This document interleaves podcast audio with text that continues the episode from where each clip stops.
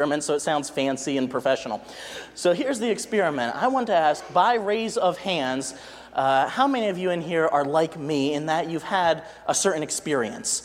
And this experience is that you are going along day to day life, everything seems normal, and then somebody says two words to you behave yourself. Anybody else here have that? Okay, yeah. Usually it's a mom. Guys in here, maybe it was your wife recently. I don't know.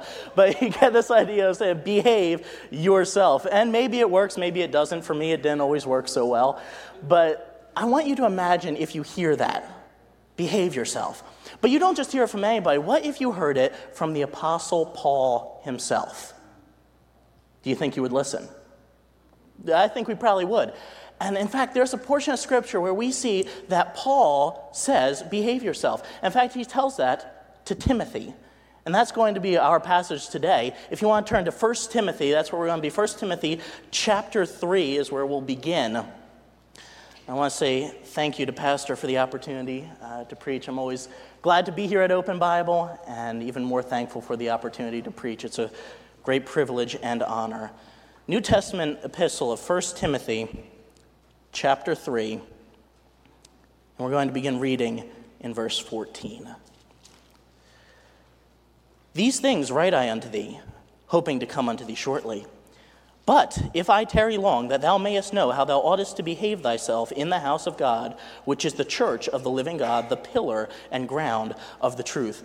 I think that most of you here know uh, I'm in college. I'm at a small Bible college in North Carolina. And at college, we have these horrific, awful, ungodly things called thesis papers.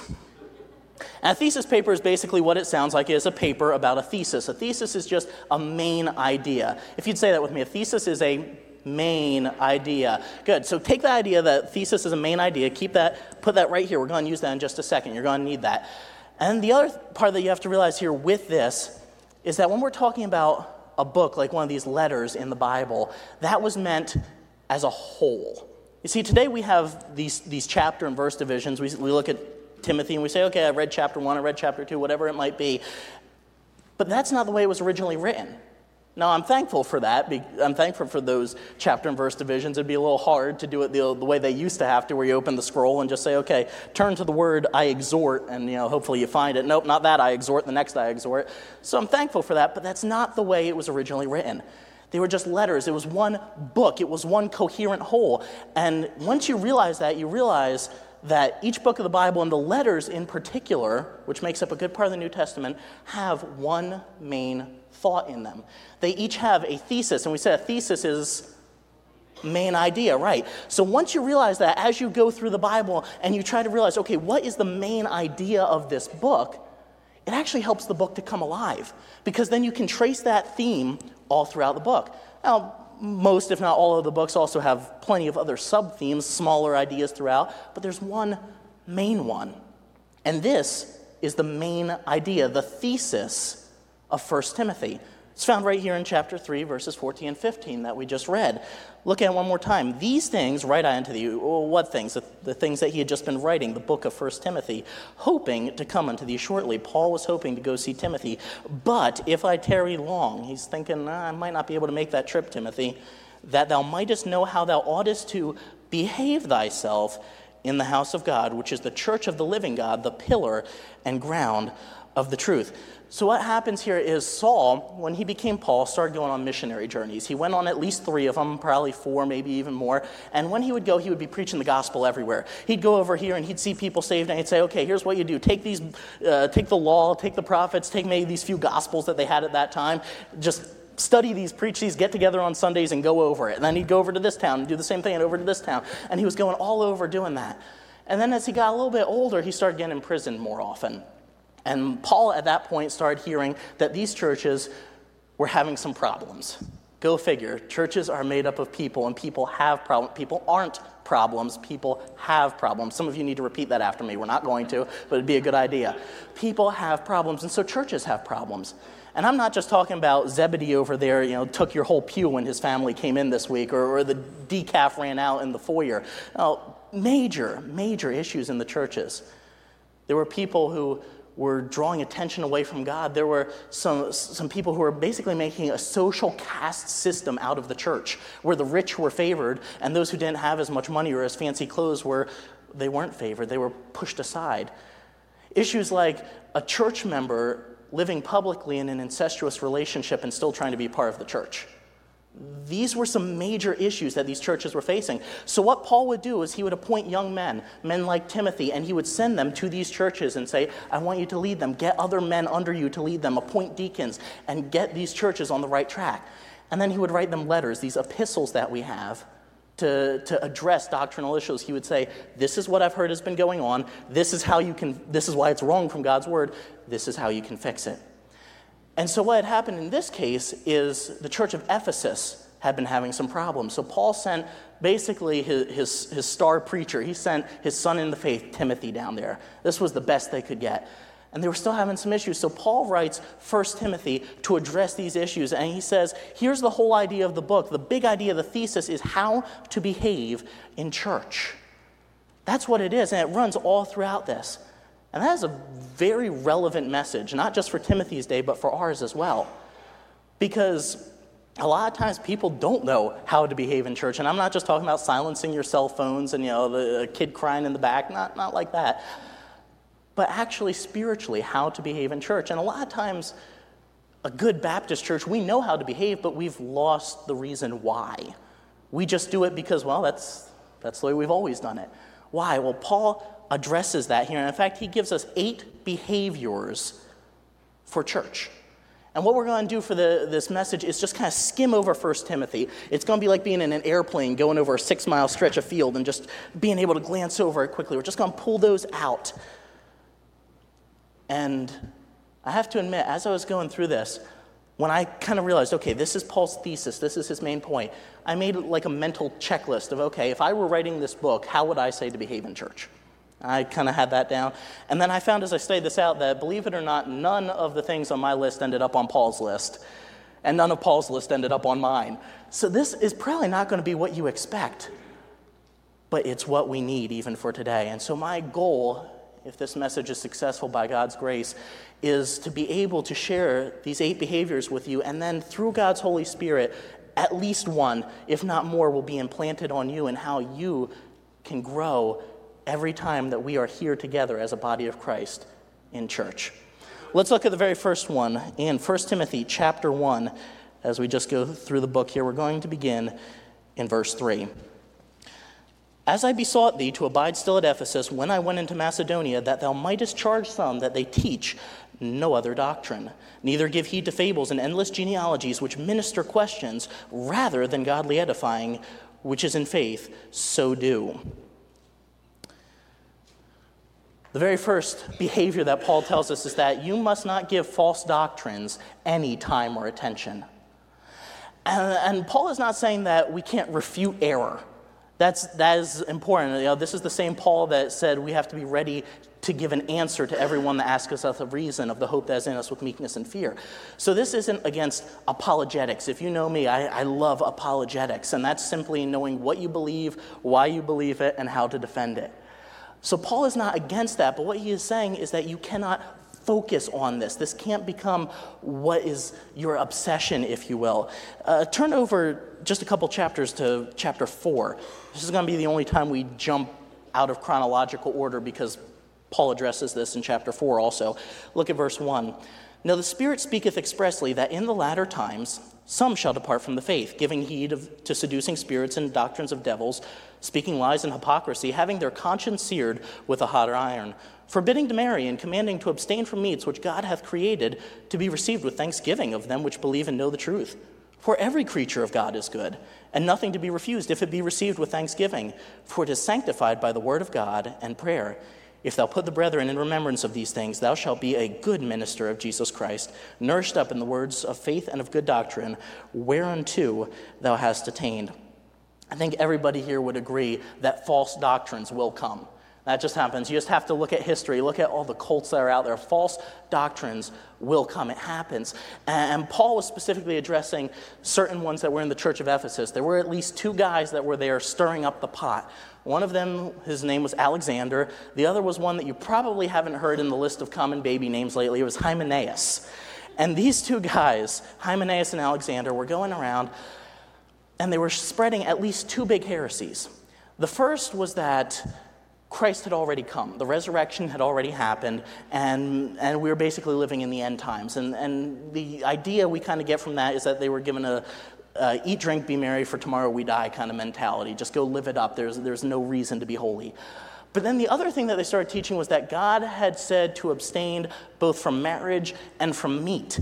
And Paul said, no, that's not the case. Those are two areas that God actually ordained back in Genesis. God is the one who created marriage in Genesis. God is the one who said it's okay to eat meat in Genesis, and then again in the book of Acts.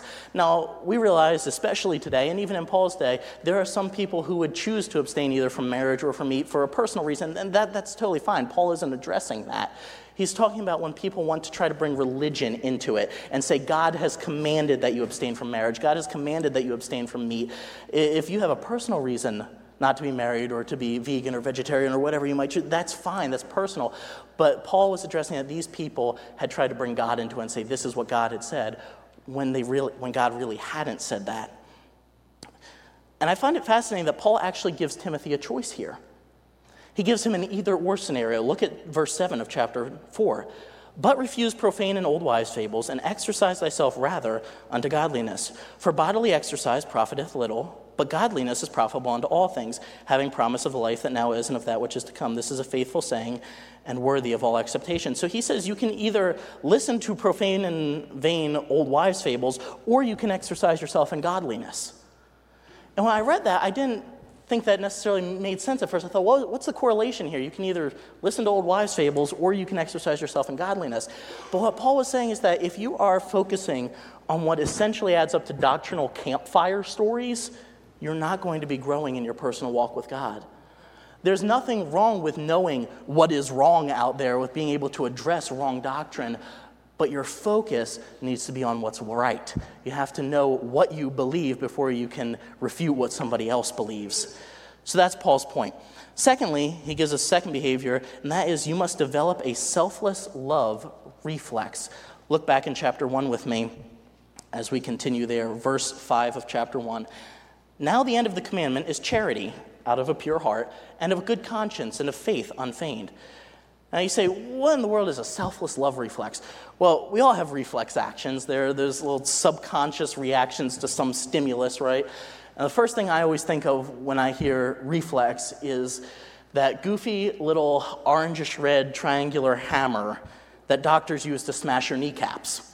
And, you know, the idea is that, well, at least you're supposed to, when they go, donk, you like that. It's just, you don't even think about it. It just happens. That is a reflex action. It's not something that you thought, oh man, I'm supposed to kick my knee right now. No, it just happens.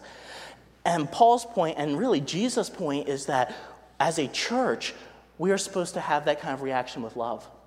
We see somebody in need and we automatically want to go help them.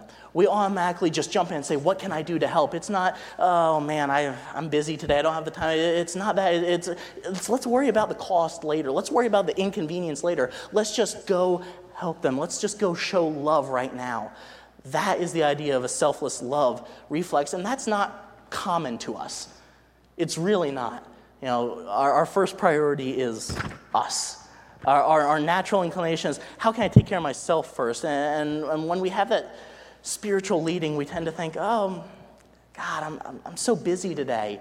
I don't have time to, to go by and, and stop by that neighbor and, and ask how they're doing or witness. Ah, I don't want to make that hospital visit. They might not be there. They might be asleep. They might be. Uh, uh, I, God, I already gave out my tracks for the week. I already hit my quota, and that guy looks like he could snap me in half with his bare hands. We make these excuses.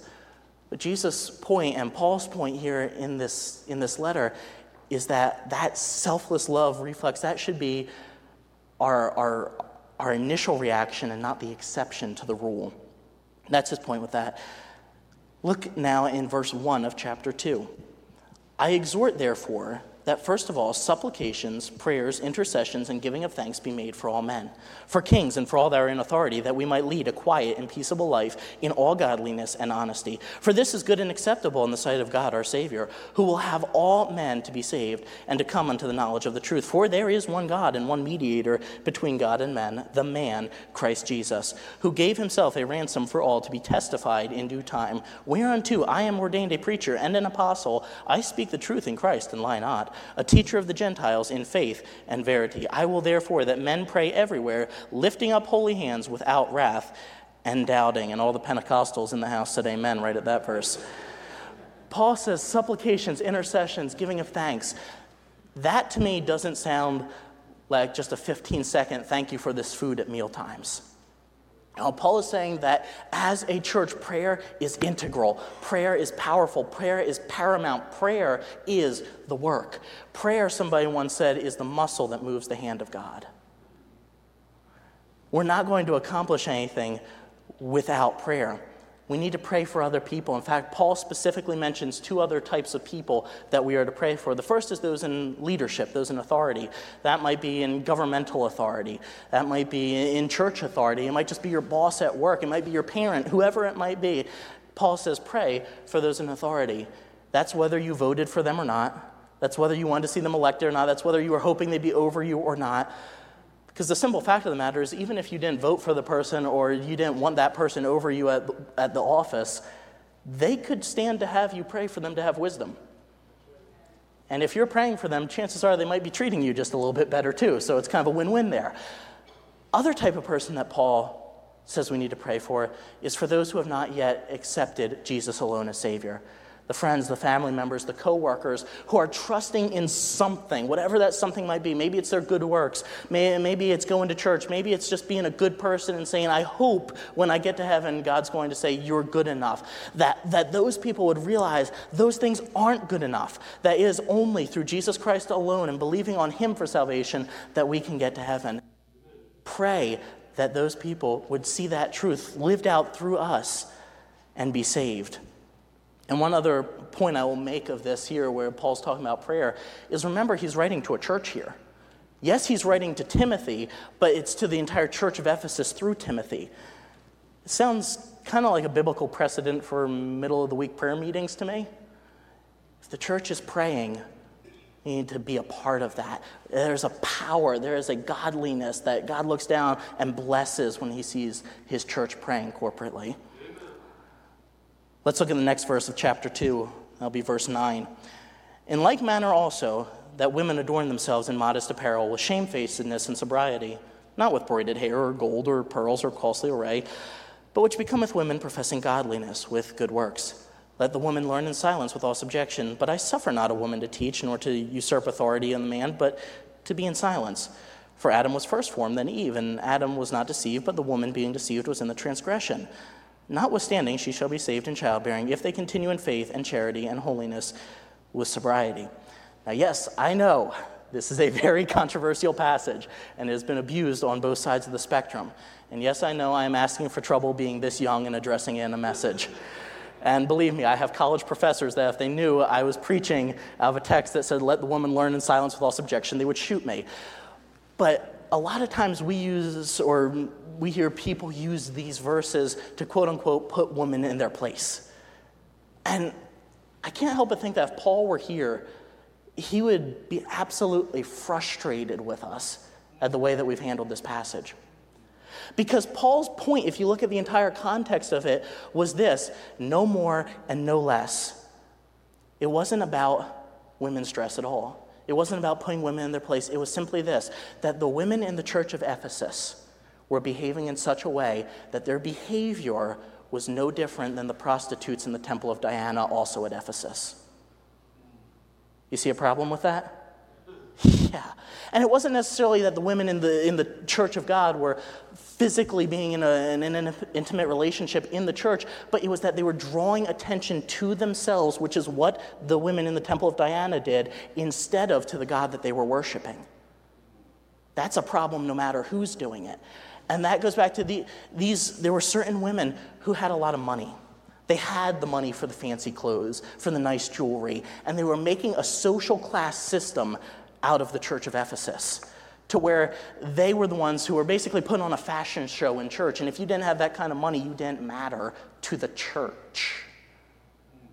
That's a problem. And that is what Paul is addressing here. And really, it's something that, if we're honest, we have even in churches today. Not necessarily that exact issue, but the issue of whether intentionally or otherwise, drawing attention to ourselves in worship rather than to God.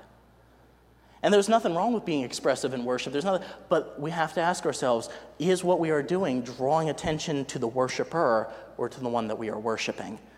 That is Paul's point.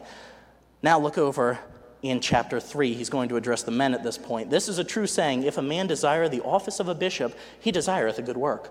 A bishop then must be blameless, the husband of one wife, vigilant, sober, of good behavior, given to hospitality, apt to teach not given to wine, no striker, not greedy of filthy lucre, but patient, not a brawler, not covetous, one that ruleth well his own house, having his children in subjection with all gravity. For if a man know not how to rule the house of God, how shall he take care of the church of God? Or excuse me, of his own house, how shall he take care of the church of God? Not a novice, lest being lifted up with pride, he fall into the condemnation of the devil. Moreover, he must have a good report of them which are without, lest he fall into a reproach and the snare of the devil.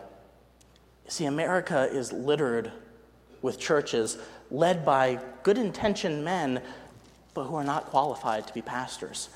And that was the case in Paul's day as well. There were people who wanted to lead. They were maybe good at leading and they loved being in church and they thought, great, that'll make me a good pastor. And Paul, and through Paul, God says, no, no, there are certain qualifications you have to meet.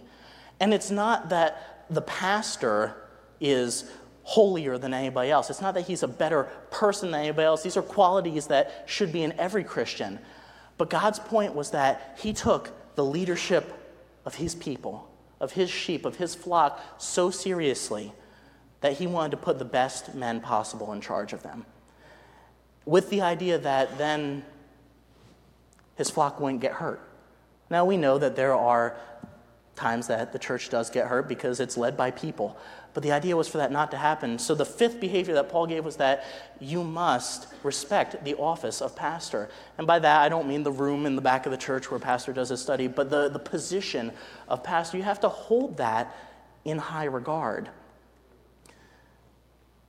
And then Paul continues, verse, nine, uh, verse 10 Let these also first be proved, and let them use the office of deacon being found, or verse 8 is where it starts, excuse me. Likewise must the deacons be grave, not double tongued, not given to much wine, not greedy of filthy lucre, holding the mystery of the faith in a pure conscience. And let these also first be proved, then let them use the office of deacon, being found blameless. Even so must their wives be grave, not slanderers, sober, faithful in all things. Let the deacons be the husbands of one wife, ruling their children in their own house as well. For they that have used the office of deacon well purchase to themselves a good degree and great boldness in the faith which is in Christ Jesus. So he also focuses on deacons here. And we have to understand that in a lot of churches today, not in Open Bible, thankfully, but in a lot of churches today, the deacon is not what it was in the original church. A lot of times they've just kind of taken on a business administration role and sometimes are more of a headache to the pastor than a help. But if you look in the book of Acts, the reason for a deacon was to meet the physical needs of the people of the church so that the pastor could be freed up to do his own work of studying the Bible, preparing messages, and praying better. That was the point. It was because these pastors have a heart to help their people, so they were to bring in like minded men as deacons to help meet those needs so that they could spend more time studying and preaching and praying. And I do want to point out that here at Open Bible, we have stellar pastor and deacons.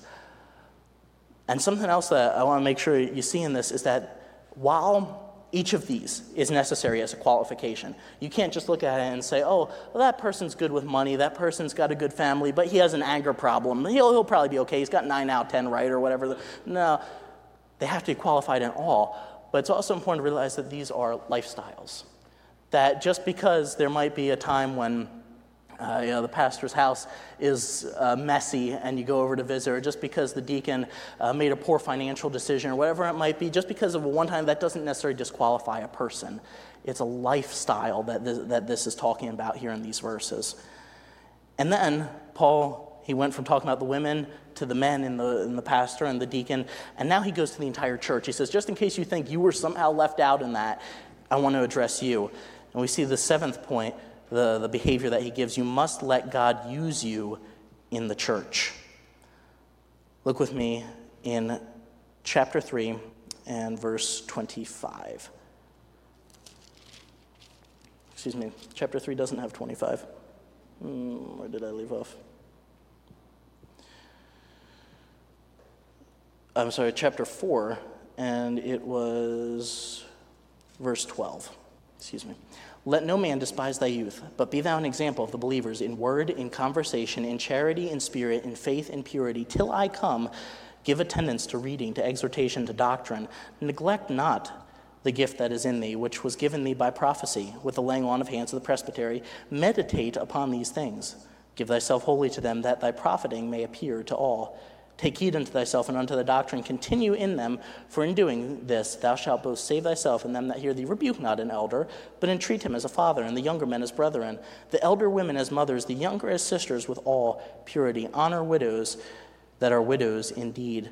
So Paul says you must let God use you in the church. A lot of times in churches, the younger people feel like they're too young to be used, like they just need you know, it's, it's kind of the idea of, of somebody want, you want somebody who's experienced to do something, but then how do you get that experience if you're if you just need somebody who's experienced? And then sometimes the older saints in the church also feel left out. They feel too old for God to be using them. But that wasn't the intent at all. Paul was saying that in the church of God, in a community of Christ, it's supposed to be all the believers. It's supposed to be the young ones on fire for God, having this passion and serving God and, and getting experience under the leadership of older people so that they're not novices. And then those older people passionately training the next generation. That if you are a member of Open Bible Baptist Church, if you attend Open Bible Baptist Church, there is a role for you to play. That there is something that, some way that God can use you, that you are never too young nor too old for that. And whether it's a big task or a small task, it is one that God has for you. You must let God use you in the church. And Paul's last charge, his last behavior that he mentions, is you must develop contentment that leads to an eternal focus. Look with me in chapter 6 and verse 4.